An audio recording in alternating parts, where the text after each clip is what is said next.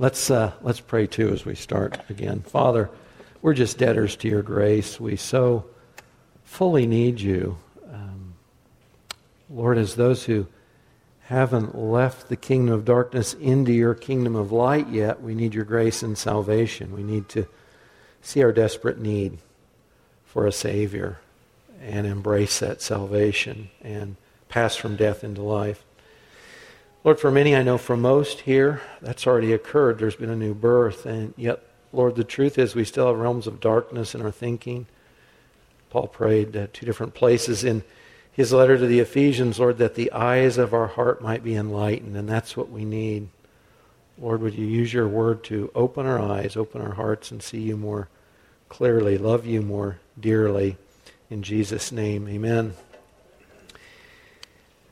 You guys know we're in the midst of the Christmas season for sure this morning, and yet, sort of any glib notion of peace on earth, goodwill to men was shattered this season last Friday in a school in Connecticut when a young man, 20 years old, went in and murdered 27 people, 20 of them children, most of those six years old and younger, and then took his own life as well. And in any way you look at this, this is it's tragic, it's terrible, it it goes beyond words for sure.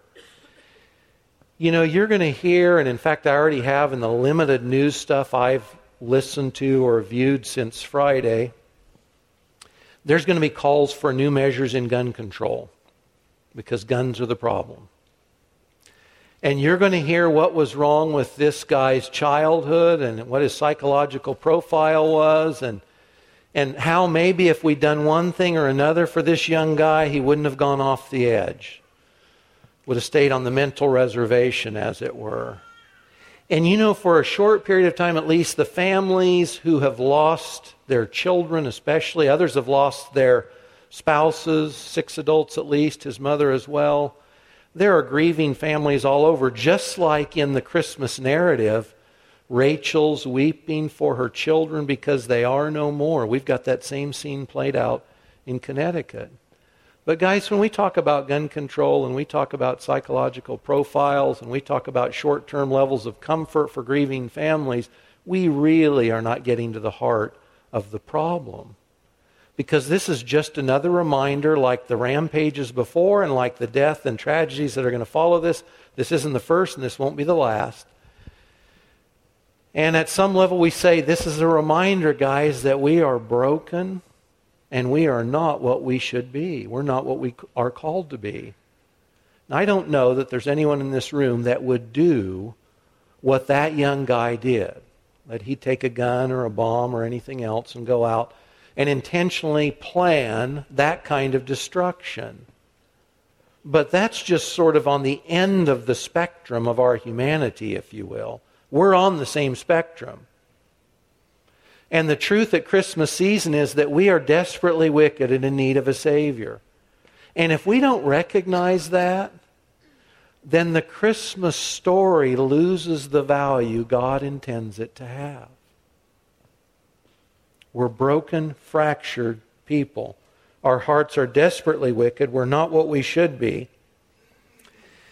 Typically, what you see, and it follows events like this, you remember the old nursery rhyme where Humpty Dumpty falls off the wall? And all the king's soldiers and men, they can't put him back together again. But we have a kind of insanity, a kind of moral insanity, a kind of social and cultural insanity in which we live today in which we think Humpty Dumpty can be mended. That we'll pick up those fractured sections of eggshell and we'll somehow glue them back together. And we treat life that way. And we'll think of this young guy that way and this tragedy that way. But the truth is, we need a new eggshell. We need new hearts and we need new lives. We need a peace in our souls this guy clearly did not have, and our society does not have today. So, in the time of year when we're thinking about peace on earth, goodwill to men, an incident like that just shatters any kind of shallow thinking or any kind of shallow, insufficient way in which we think about that. Christmas, the Christmas story, the story of the incarnation, God enfleshing himself is about our desperate need for a Savior because of our desperately lost condition before God and our absolute need for a peace that's not a shallow peace, it's not a transient peace. As we'll see later, it's not a we say peace, peace when there really is no peace. The incarnation is about God providing a Savior and a means of real, lasting, satisfying peace. If we come to the Christmas season and don't see our own desperate condition before God, then we have absolutely no grasp and no real apprehension about the incarnation of the Son of God. Remember, He is the Lamb of God who's come to take away the sins of the world. He's come to make depraved minds whole again. He's come to replace old, sinful, broken hearts with new ones, and He's come to bring peace that is so costly that, in the words of Paul in Colossians 1, it was only possible, it could only be purchased through the blood of Jesus' cross. In the season of the incarnation, we can't stop at Jesus' birth. You got to go to the crucifixion and resurrection, or we don't comprehend the story or its importance. You know, this Christmas season, by the way, this is not a feel good Christmas message, obviously. Um, we're going to have plenty of time for fun and games. We're going to get together with each other. We're going to eat good food. We're going to celebrate. We're going to have good times. And, guys, that's all great. And, and I'm for it. And we'll be participating with the best of you and with the rest of you, absolutely. But there's a serious side to Christmas that we cannot afford to miss. We need to be thoughtful when we quote and think of passages like Luke 2 peace on earth, goodwill towards men. What in the world does that mean today? After tragedy, what does that mean and what does it look like in the face of murder and strife at both personal and national levels, how do we get peace? How in the world does a baby lying in a stone trough, how does a baby bring us peace? If we don't see the desperateness of our human hearts, the incarnation is a nice story. And it's an accent to a winter solstice celebration and little more. The need must have been very great indeed for God second person of the Trinity, to leave heaven, limited himself in our mortality, and come to us in the incarnation. My bottom line this morning is this we need peace so desperately, but we don't know it. And even if we have hints at that, if we haven't come to peace with God through Christ yet, we might feel some angst, but we have no no real sense of the depth of our need for peace with God. And even as those redeemed who have come to faith in Christ and seen redemption and moved out of the kingdom of darkness into the kingdom of light, guys, so many of us, so much of the time, are still so shallow because we haven't come to grips with how desperate our need was before God. So we don't value the salvation Jesus incarnated and died and rose to provide for us. If we can gain some sense, some real sense of the depth of our need, it transforms how we see the appeal of the gospel and how thankfully we live life after embracing Christ and the peace he offers through the blood of his cross. So, really, we're talking about this Christmas season this morning, developing a sense of our need for peace with God. Genesis 19 is not a Christmas story, but it is a story that reflects a lack of a sense of need. So, you remember in Genesis 19 the story of the destruction of the cities of the plain, the wicked cities of Sodom and Gomorrah. You remember God says to Abraham, I've come down, I'm going to send my two angelic men, visitors to that city, and they're going to verify if the accounts of the wickedness of that city is as great as I've heard. Of course, God knows it is. Just going to the extra degree to make sure it's all verified before judgment comes. So those angelic visitors, they go into the city of Sodom. They find the one righteous household there, Lot. And as they're in Lot's house, Lot knows they can't stay in the square, too dangerous. The men of the city surround Lot's house. They want to do sexual violence to these two angelic visitors.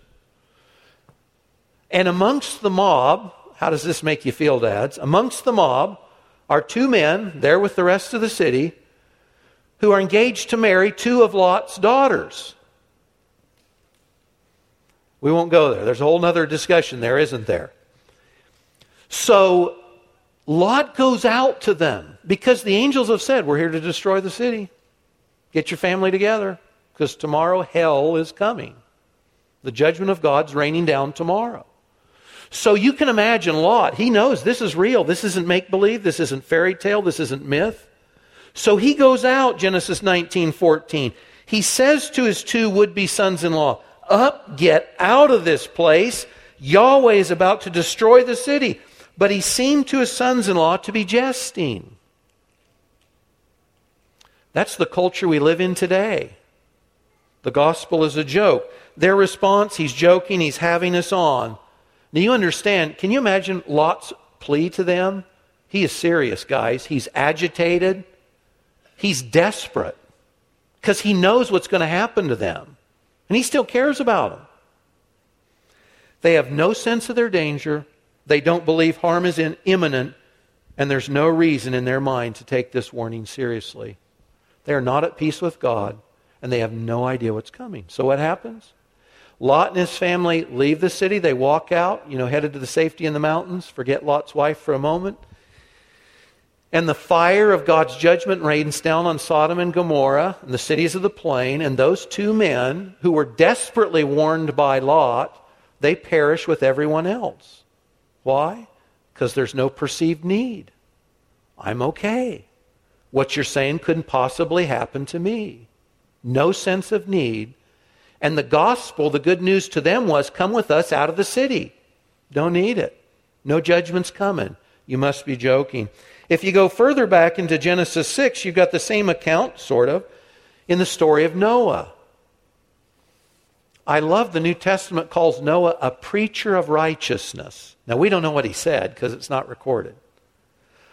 But we know Noah was preaching to the people of his day the judgment of God is coming not in fire, but in water. Now, just imagine the Genesis account says the years of man will be 120. And most commentators think that means it took about 120 years for Noah and his family to build a boat. Can you imagine? I mean, you're, a, you're an extended family. You're going to build a boat. You know, how many yards long and wide and tall? I mean, take a while.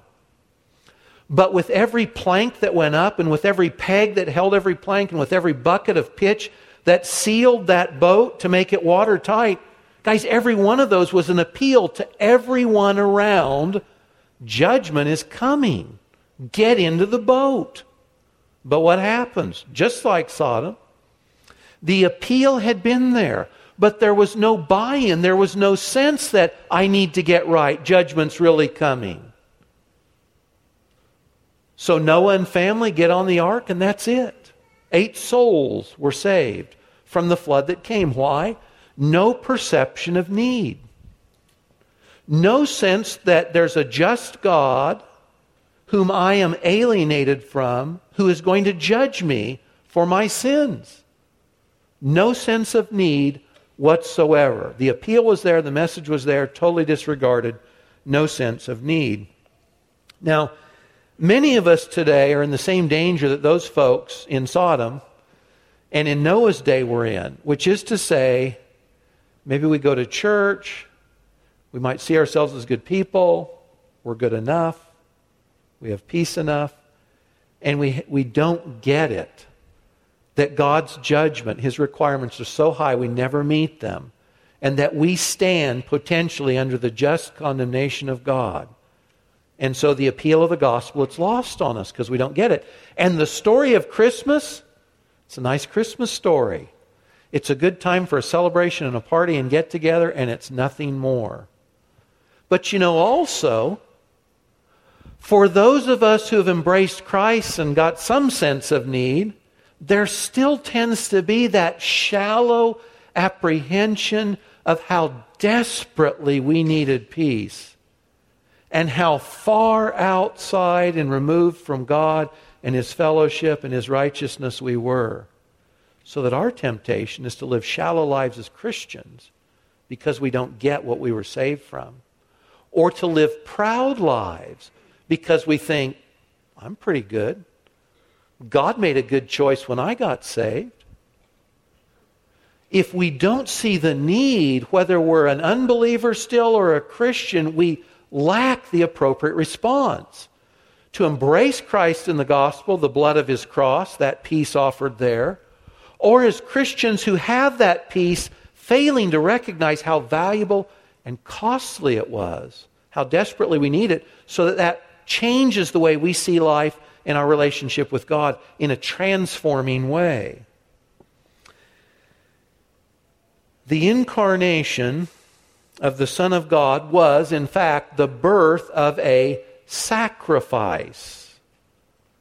And that baby in the manger was a baby God the Father was offering to himself through his Son to pay for our sins. Now, just pause for a moment. You think of the grief of those families in Connecticut for their little children. Lost lives. They'll never see them again on this planet. God the Father in the incarnation is offering his child as a sacrifice who will pay the penalty to us on a cross facing his holy, perfect wrath. That baby in the manger is a sacrifice. We need to see that. If we don't, we don't get the Christmas message. The incarnation is not about a cherubic little baby and halos. You know the scene. You got the star above, Mary and Joseph smiling benignly. You know, probably over the sandy hill, the dune there in the distance, the wise men are coming, you know. And the shepherds are bowed low, you know, with the animals, you know, and and isn't it cozy and comfortable and there's a warm glow? If we fail to see Jesus is a sacrifice laid out in a manger, and by the way, if you look at Luke 2, and the crucifixion and the burial and the resurrection scenes, these things are woven point by point together. You cannot miss the connections. Jesus was bound up, swaddling clothes. He's bound up in a cave. They're both in a cave. There's point after point after point. If we fail to get this, we've missed the message of the incarnation. We don't get it. It's a Savior for sinners that's lying there as a sacrifice in an animal trough. That's the incarnation. To the depth of our alienation, uh, Matt Wilson and I were having a conversation the other day just about evangelism and apologetics to folks who aren't yet Christians. You know, when you talk about God as judgmental, He's a judging God. You know, there's this thought that God's mean. He doesn't have to be that mean. Why does He do that? Why do you say that God requires a sacrifice for sin? Why can't God just overlook those things? It's a mistake. I'm basically a good person. He's basically a good person. The shooter in Connecticut was no doubt loved as a child by his families. He was a, he was a nice person. Kind of, sort of. Sort of, kind of. You know, what's with this?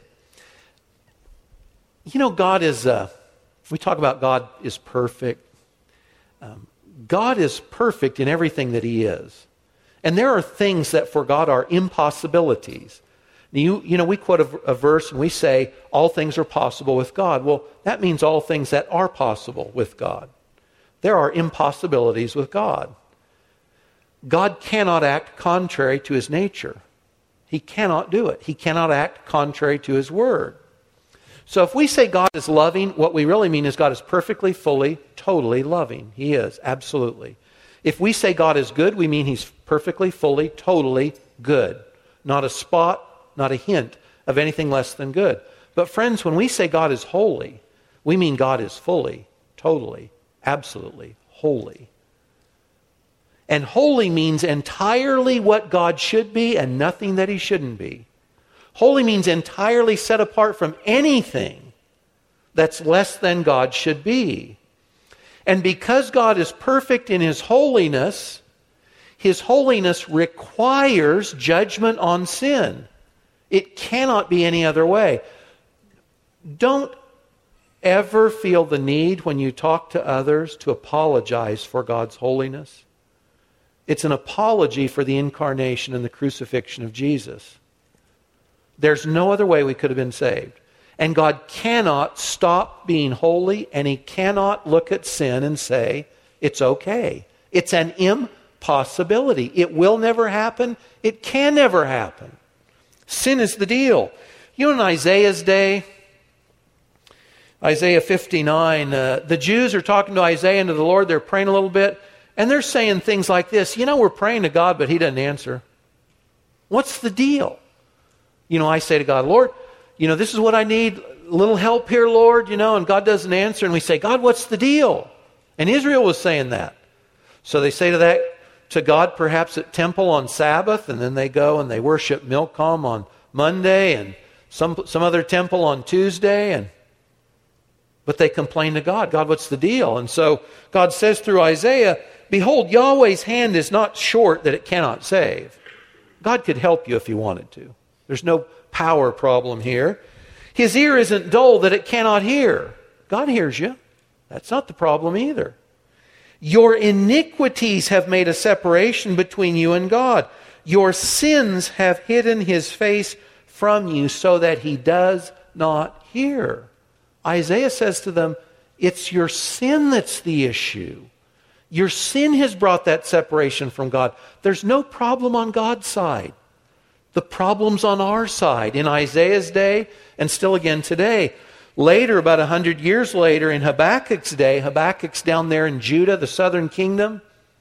Habakkuk is looking at the evil and the wickedness in his culture in Judah, just like we would today.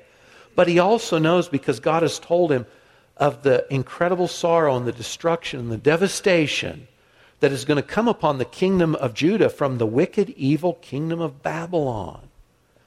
And Habakkuk wants to complain about it. And he knows something about God.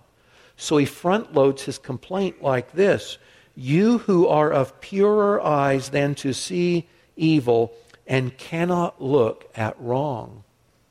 You see, God cannot let sin pass. He cannot abide sin. He cannot live with sin. It's an impossibility. Our alienation from God is real and it's absolute in our sin. And it requires God's judgment. It can't be otherwise. Now, many of us as Christians have illusions like the Pharisees in Luke 18 that is to say, we come to church on Sunday like he went to temple on Sabbath, and we look around, we look at each other, and say, Well, I know I'm better than her. I mean, give me a break. Yeah, I'm better than him. It's not even fair.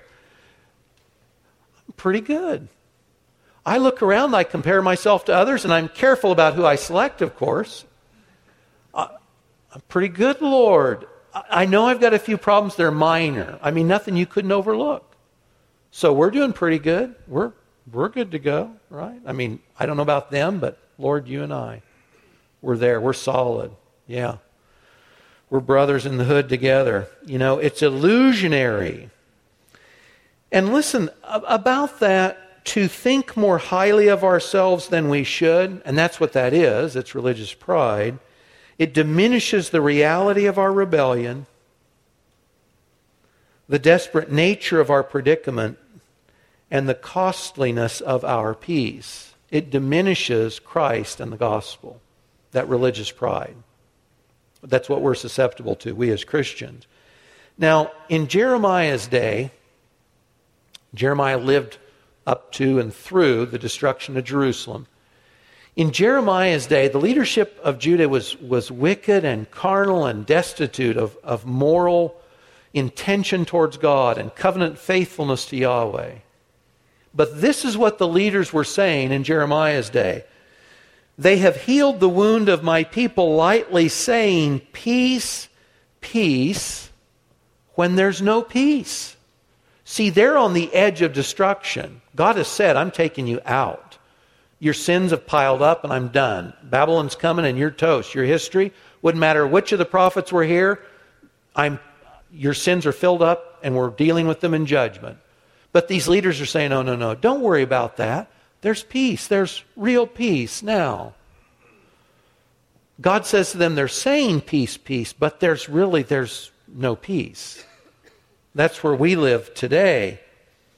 Like Judah, our condition is so corrupt, it calls out for God's judgment. Now, some of us seek peace, peace, peace, Jeremiah's days kind of peace. We seek peace in ways that you can't get it.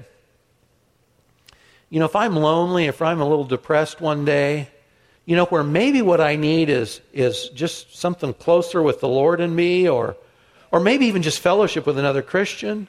But I'll manage my sense of need for peace. I'll, I'll go and get a little something to eat. Does that work for you guys? It has a certain sense of satisfaction. You know, so food, well, that's peace, peace when there's no peace. You know, or if my conscience is bothering me, you know, maybe drink a little to excess. You know, maybe if I've got those pain pills for a physical condition, I just take a few more of them. Not because I need them physically, because my conscience is bothering me. That's peace, peace when there's no peace. If I'm at odds with others, I can console myself by saying, What do you expect from them? You know, they've got problems. But, but I'm okay. Well, maybe I'm not okay. That's peace, peace when there is no peace. If you and I are going to have peace, God's going to have to provide it because we cannot provide it for ourselves. Our state is too desperate for that. Now, Paul, in his epistle to the Romans, spends one chapter, the first chapter, showing that Gentiles are lost before God. That's chapter 1.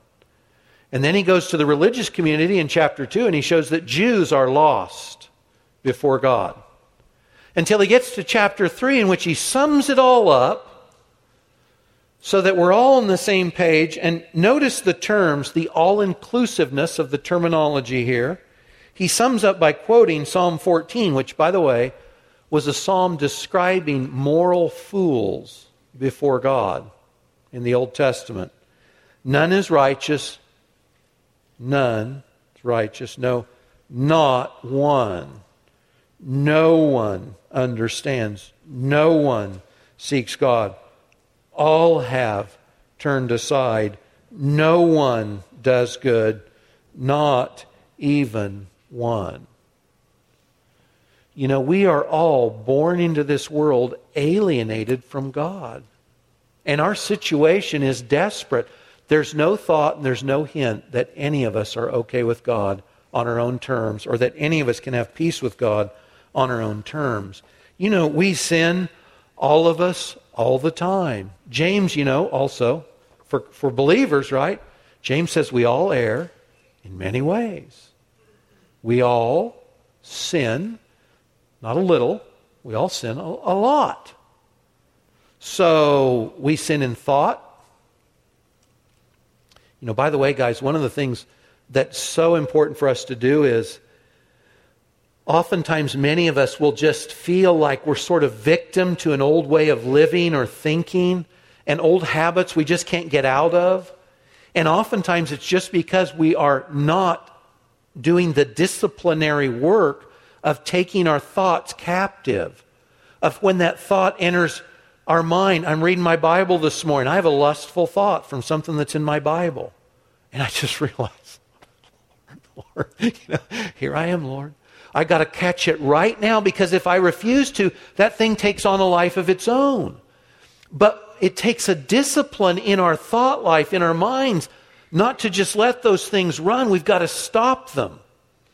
Related to old habits, you know, whatever those deficiencies in our, are in our life, it, they start up here. We sin, we err in our thoughts. We sin in our words, in our deeds. We sin intentionally, we sin unintentionally. We exaggerate the truth. And that's a nice way to tell Christians that we lie. We tell lies. We exaggerate the truth.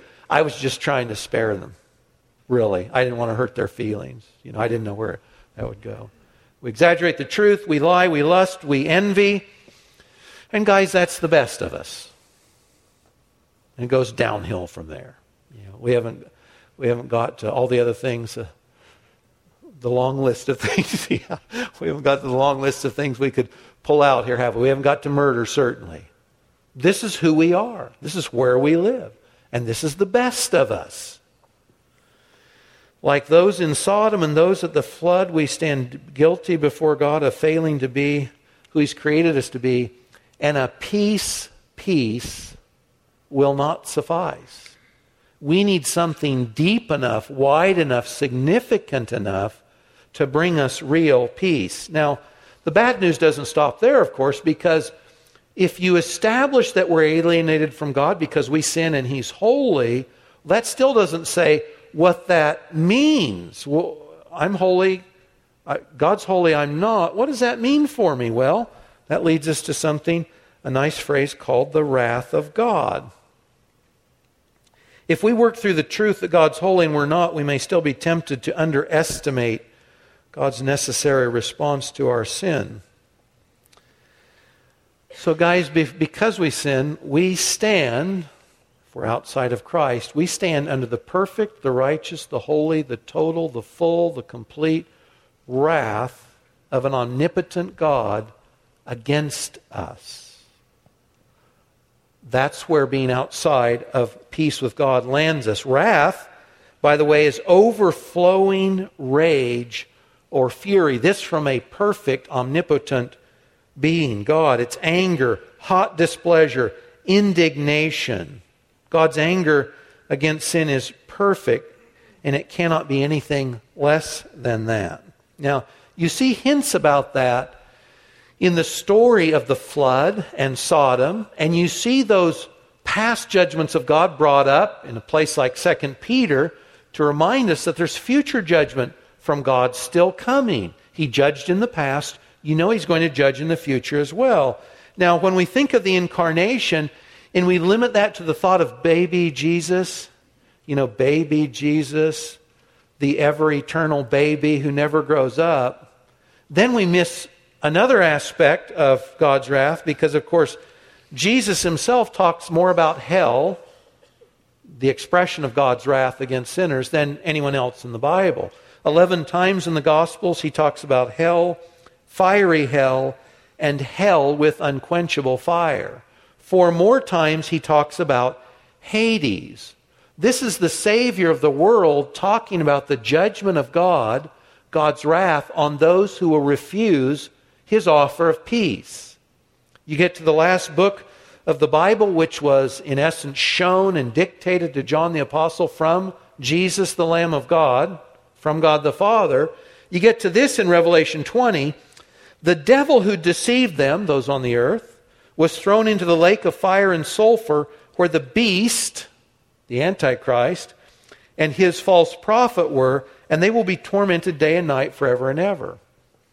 We know the end of Satan and all his henchmen, all his followers. It's in the lake of fire, tormented day and night forever. That's the perfect wrath of God poured out on Satan. The thing for us is it doesn't stop there. If you go a few verses down in Revelation 20 to verse 15, if anyone's name, that's us, that's humanity, was not found written in the book of life, he was thrown into the lake of fire. That's us. That's not just Satan and his fallen angels. That's not just the Antichrist. Beloved, that's all of us. That's all of humanity. Anyone whose name was not written in the book of life. That's the expression of the wrath of God on those who refused his offer of peace, peace bought through the blood of Christ's cross. If we don't have this underlying understanding, Jesus' appearance in the Christmas narrative makes absolutely no sense. And if we don't know we're really, really broken, if we don't know the awful judgment we face, God's offer of peace in the incarnation, the blood of Christ's cross, has little, if any, appeal. So we get to the appeal, the offer of peace. This is the incarnation narrative. This is the Christmas story. Luke 2, verses 9 through 14 here. You remember Jesus' parents, Joseph and Mary, have left Galilee there in the north. They've come down because of the census to Bethlehem, and Mary's ready to give birth. There's no place for the inn. They go where the animals are kept. Again, it's likely a cave. And she gives birth. And Jesus is laid there in the manger. And there's shepherds out on those hillsides. It's night. They're taking care of their sheep. And an angel of the Lord appeared to them, and the glory of the Lord shone around them, and they were filled with great fear. The angel said to them, Fear not, for behold, I bring you good news of great joy that will be for all the people. For unto you is born this day in the city of David a Savior. Friends, that means we need to be saved. Who is Christ the Lord? This will be a sign for you. You will find a baby wrapped in swaddling clothes, lying in a manger. Suddenly there was with the angel a multitude of the heavenly host praising God and saying, Glory to God in the highest, and on earth peace among those with whom he is pleased. I know other translations read that differently. That, that is definitely the best version of that last verse 14 in Luke 2. So, the birth of Jesus, the incarnation, is God stepping into our humanity in order to become our Savior and give us peace. The peace on earth is not distinct from the incarnation or the crucifixion and resurrection. The incarnation is God's offer of peace to a world that lies under his just condemnation. Jesus in the manger is heaven's offer of pardon to our rebellion. Jesus on earth is the Father's offer of forgiveness and inclusion in his family. You were outside, God says, Come on in, in Christ, through the peace of the blood of his cross. The birth of Jesus in Bethlehem is the necessary first step in his offering himself on the cross to absorb the awful wrath of God. The incarnation of Jesus is God's means to peace, to real peace. You know, it is all about a sense, perception, a sense of need. Imagine if you were on the edge of a cliff, hundreds of feet tall, and you're enjoying the view beneath you. I'm thinking of the mountains. We were on a cliff this year in the Smokies on the edge of a cliff looking down at the rocky depths below.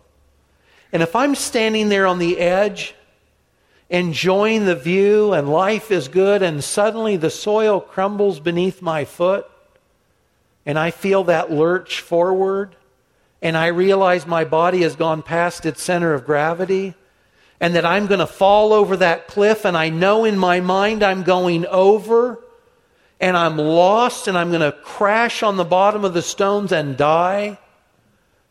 How desperately do you think I'd reach out for a hand that I see reaching out to grab me? Man, I'd be desperate, and I'd lay hold, and I'd be pulled back up. Or if you or I were out in a, in a raging ocean storm, and you're washed over the side of a ship and the waves are going over your head and you use all the strength you've got, keep your head above water, gasping for every breath until your strength is spent and gone and you've risen to the top for the last time and you know I'm sinking and I'm going to drown in the depths of the sea. And if in that last moment, as you start to go down, you see a lifeline thrown to you right where your hand is going down, how thankfully do you think you'd grab hold of that line and be pulled back up to safety?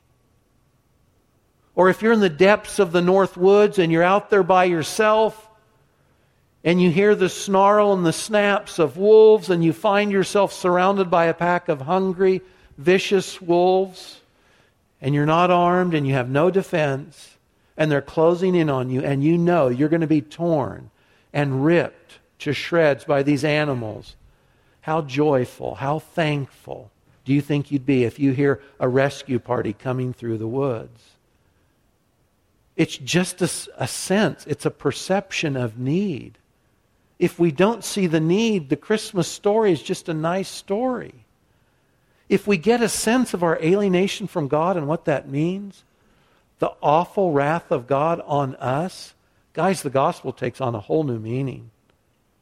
I, I want to see that lifeline. I want to see that hand from heaven come down and say, Son, take this. I've got a better way. You don't have to fall to your death. I'm ready. The world, most of the world doesn't know judgment's really coming. It's not a myth and it's not a fairy tale. And guys, I tell you, my own insanity. There are times I meet nice people and they're not Christians. And you know what? I want to tell myself, it's okay. They'll be okay. They won't be okay. Apart from Christ, they're going to hell. I always come back to this. Did Jesus really come to the earth? Did he really die? And did he, did he really rise? And you know what? I just can't get around that. He really did. And you know what else I can't get around? This shooting in Connecticut, we're evil. We're broken. We're deficient. And you know what? I can't get around that either. So, no matter how my mind twirls as I swirl around these issues and this nice person or that nice person, that's the bottom line. That's the absolute truth. The incarnation was absolutely necessary because we needed a sacrificial offering to cover our sins. How does God do that? Isaiah 53 5. Isaiah looking ahead through the centuries to Jesus. He was pierced for our transgressions. That's nails and that's a spear. He was crushed for our iniquities. The wrath of God, like a stone, crushing his own son on the cross. Upon him was the chastisement that brought us peace. This is the only place in the universe you can get peace with God. It's the only place. His wounds are our healing. There's no other spiritual healing to be found. That's it. Paul says it this way in Colossians 1 Speaking of Jesus, this reflects the incarnation. In him, all the fullness of God was pleased to dwell. That is the incarnation. God in flesh. God in our humanity. In him, all the fullness of God was pleased to dwell, and through him to reconcile all things, whether on earth or in heaven, making peace by the blood of his cross. That's the purchase price of your peace and mine peace through the blood of his cross. That is the Christmas message. That's the reason and the purpose for the incarnation. How do we get that peace? We accept it. You know, if a hand reaches out from heaven to, to save me when I'm falling off the cliff, I'm going to hold on. I'm going to let that hand grab me, and I'm going to grab back. That's faith. You know, if that line's thrown out to me when I'm drowning, I'm going to put my hand around that line. That's faith. Lord, thank you. I'll take that. I don't have to suffer? Thank you. I'll take that. We accept God's offer of peace through the blood of Jesus' cross. The incarnation, followed by the life, crucifixion, and resurrection, have purchased the only real peace you and I can ever have. There's no other way. Everything else, everything short of that, is peace, peace, when there is no peace. Let me close with this. Uh, Henry Wadsworth Longfellow is arguably the greatest of American poets, and he's a guy that kids often memorize in their elementary years in grade school and hate because of the Indian uh, story. I can't remember, by the shores of Gitche Gumee. Sorry, yeah, Hiawatha. Not his most stellar work, in my view, but this is a good one. You know, Longfellow was living during the years of the Civil War. Now, put yourself back the Civil War, guys, is still the bloodiest, most costly war this nation has ever seen. You talk about lack of peace. Brother against brother, father against son, black against white, north against south, thousands and tens of thousands of young men dying. There was no peace. And that's what Longfellow knew. And Christmas was rolling around. And on Christmas Day, 1864, he didn't know the war was almost over. All he can see is the death and the tragedy of all that's going around in that war. Christmas Day, 1864, not knowing the end was in sight, he wrote a poem called Christmas Bells. That poem was edited by removing two stanzas that spoke specifically about what was going on in the Civil War And then a melody was added, and it's what we sing today as the carol, I Heard the Bells on Christmas Day. Now remember where Longfellow lives and what's going on as he wrote this. This is his first stanza. I heard the bells on Christmas Day, their old familiar carols play, and wild and sweet the words repeat of peace on earth, goodwill to men. Guys, that's the Christmas story, right? That's the incarnation. That's the peace that we're talking about. But as he goes through the poem, he brings up there's issues. There's a lack of peace. So as he winds down this poem, he says, in view of what was going on, the lack of peace, in despair I bowed my head. There is no peace on earth, I said, for hate is strong and mocks the song of peace on earth, goodwill to men. That's where we live today. He doesn't stop there. Then pealed the bells more loud and deep God is not dead, nor doth he sleep. The wrong shall fail, the right prevail, with peace on earth, goodwill to men. Folks, the real offer we have of peace on earth, goodwill to men, is the incarnation and the crucifixion and resurrection of Jesus Christ, the Lamb of God. And it's the blood of the cross that purchased our peace. And our situation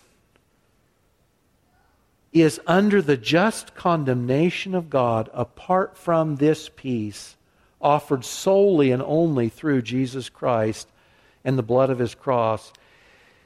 I would appeal to you this morning, if you're not absolutely confident, if you died today or if the judgments of God rain down on this earth today, that you know you're saved. It's a great season to make sure to say, Lord Jesus, I accept your offer of salvation. I don't want to be at odds with you.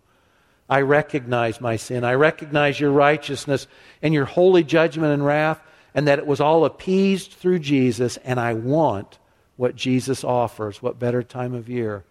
Could you accept that or make sure of that then, now?